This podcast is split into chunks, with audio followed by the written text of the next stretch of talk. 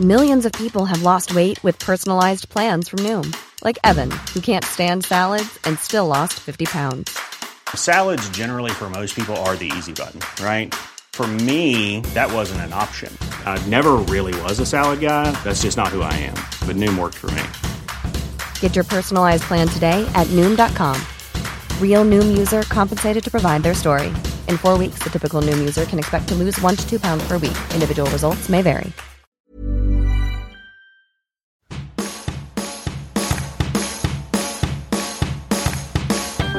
Welcome to Work Insanity, a show about keeping your sanity while you work from home. I'm Tom Merritt. I've been working from home for about 10 years, running my own podcasting business and writing novels.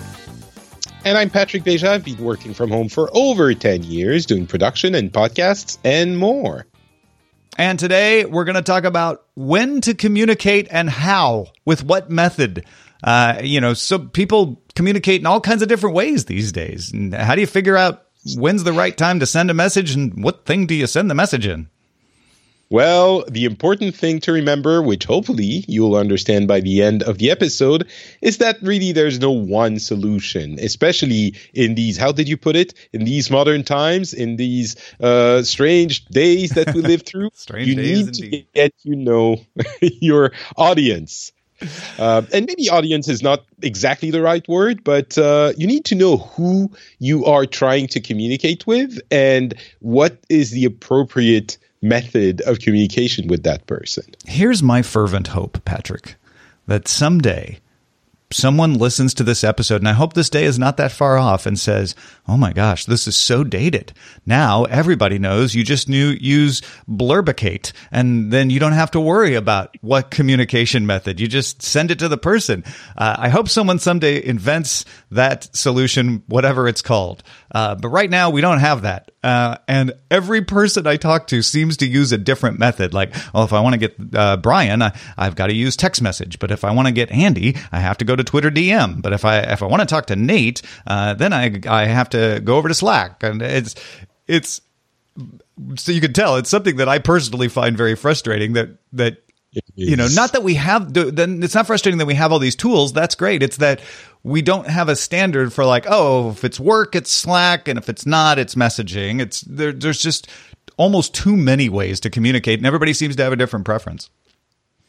I almost think it's maybe there are too many, but I almost think it's good that we have different ways because that compartmentalizes a little bit of our work and, and life in different ways, maybe in too many small compartments.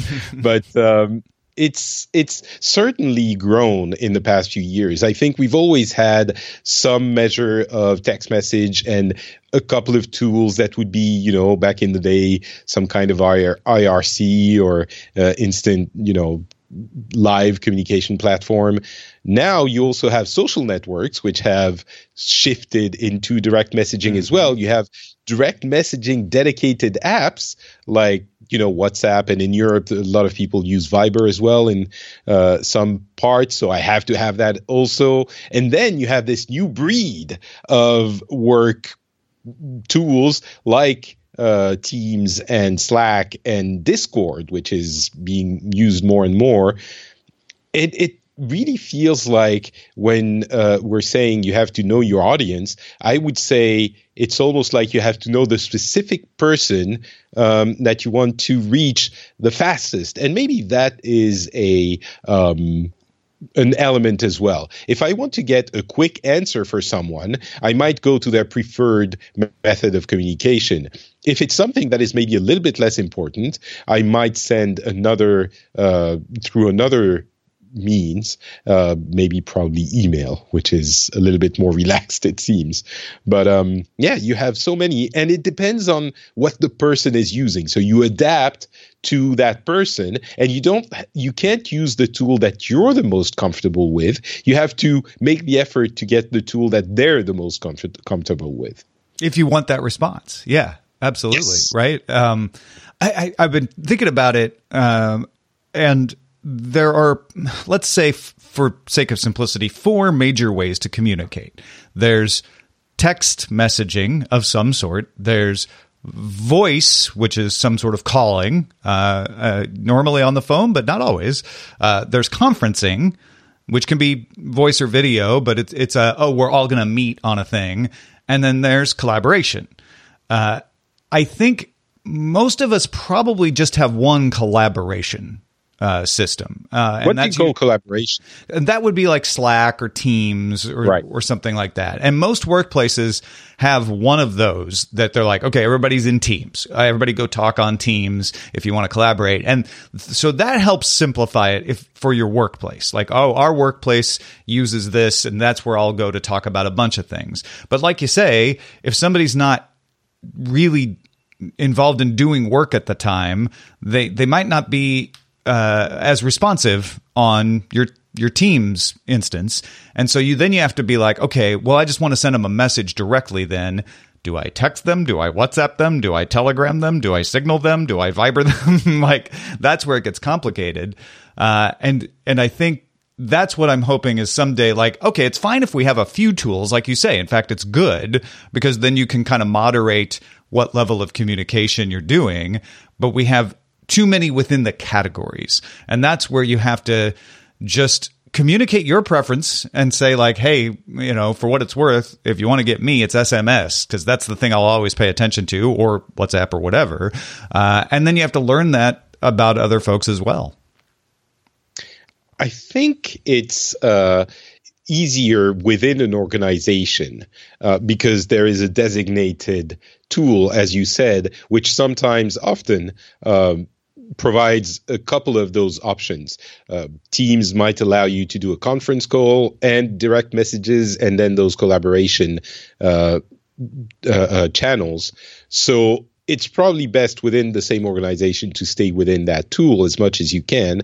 Um, if you're working from home and even if you're you know if you're an independent or and even if you're not uh, there are it's likely that you're going to be communicating with people outside of your organization and then that very much applies. Uh, i will say however there is one thing that applies to absolutely everyone and i don't know how much the audience of uh, this podcast uh, with which we communicate via a wonderful means of communication which is podcasting um, i don't know how much of that audience is going to be using conference calls too much. But the one thing I will say, you should consider conference calls as your last possible way of communicating with someone. They are a tremendous waste of time in many, many cases, and they should be the the last like it's the last option.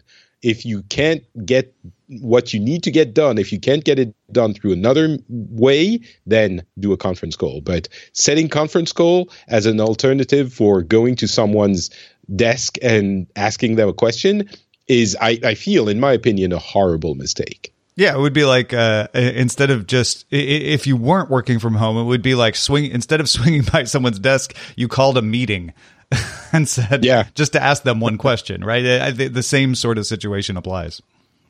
Yeah, exactly. I want to talk about a different uh, communication question, which is when to call someone versus when to message them. And I guess what I'm saying is when to use voice versus when to use text.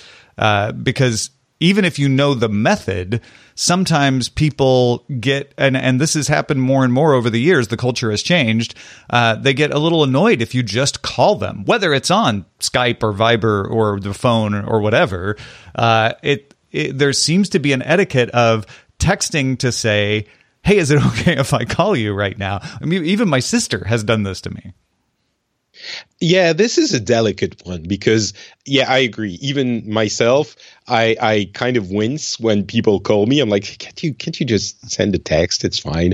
Um, because I'm a I'm antisocial, but that's that's maybe specific to me. um, but it is a delicate thing because the other side of it is that sometimes communicating through other means is going to make things more complicated. If you have to try to explain something by text and then they ask a question, it takes forever for you to answer, and then they take forever. Maybe sometimes a call is much easier and much faster as a way to resolve the problem that you're faced with. However, a call is definitely more taxing. It's more of an interruption for the person that you're addressing it to. So this is a super difficult balance and etiquette problem when to call. But I guess to your point, um, what I would say is it is important to not discount calls as a way of solving a problem quickly just sometimes call someone you'll have an answer within like three minutes when whereas the other methods would have taken you three hours to get that that you know resolution to your problem. So yeah it's a diff- 100% agree. I, I i've been in text message conversations where one or the other of us has said can let's just call and it and we, we figure it out in a in a breeze because the instant back and forth of talking sometimes is much more efficient than writing something out waiting for the other person to respond etc yeah, yeah, definitely agree. I guess there is something magical about the call. The trap, though, mm-hmm. is to not get dragged into too much small talk because all of a sudden, that's the reason, I guess, why people don't want to talk to one another anymore all of a sudden you find yourself asking, you know, oh, how's the husband and how are the kids doing? And did you see that last episode of The Mandalorian? And uh, you've lost half an hour instead, you know, when the point was to do things quickly. So that's also important to remember, I feel. Yeah. I, I actually, you, you might think it's odd since I do almost all of my podcasting over the equivalent of a phone with Skype. Uh, I hate talking on the phone. I really do. it's just like when I'm not recording a show, uh, I really, I really just don't like talking on the phone. I and, and, my whole family is that way. We all just text message each other. Uh, you know, even on birthdays and stuff. Really? Yeah. That's that's. I'll tell you what. I I talk to my mom almost every day. Not every day, maybe a few times a week. But because we know that we we keep it short. It's like, hey, how are you doing? All right, excellent. Did you see the results of the election? Did you mm-hmm. see that thing? Okay, excellent. Talk to you tomorrow. And since we know that it doesn't drag on forever, we are much less reluctant to calling and and when we need something it resolves things more quickly so getting into that habit of making calls expedient and you know talking about my mom like this might seem heartless it's not but uh, we also spend more time on the phone sometimes. All right, I'm going to stop talking about my mom. Um, well, but, but she's yeah, your audience. I think it's a great example of like knowing your audience. Like you know what works with your mom, and and you know that's no different when you're dealing with coworkers or clients or, or colleagues. Is is knowing what the solution is to to communicating with them is important. Yep, exactly. Well, folks, that's it for Work Insanity. We hope we helped you bring a little sanity to your work life from home. You can send us questions to, to contact at workinsanity.net. Again, that's contact at workinsanity.net, and we will have the answers. Well, we will have some answers. Maybe not the right ones, but answers. I'm Patrick Beja. Catch up with me at notpatrick.com where you can find all the links to everything I do. And I'm Tom Merritt. You can find me at tommerritt.com and find both of us at workinsanity.net. Talk to you soon. Bye.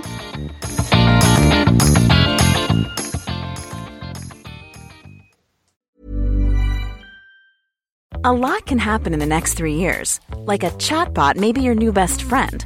But what won't change? Needing health insurance. United Healthcare Tri Term Medical Plans are available for these changing times Underwritten by Golden Rule Insurance Company, they offer budget-friendly, flexible coverage for people who are in between jobs or missed open enrollment. The plans last nearly three years in some states, with access to a nationwide network of doctors and hospitals. So for whatever tomorrow brings, United Healthcare Tri-Term Medical Plans may be for you. Learn more at uh1.com.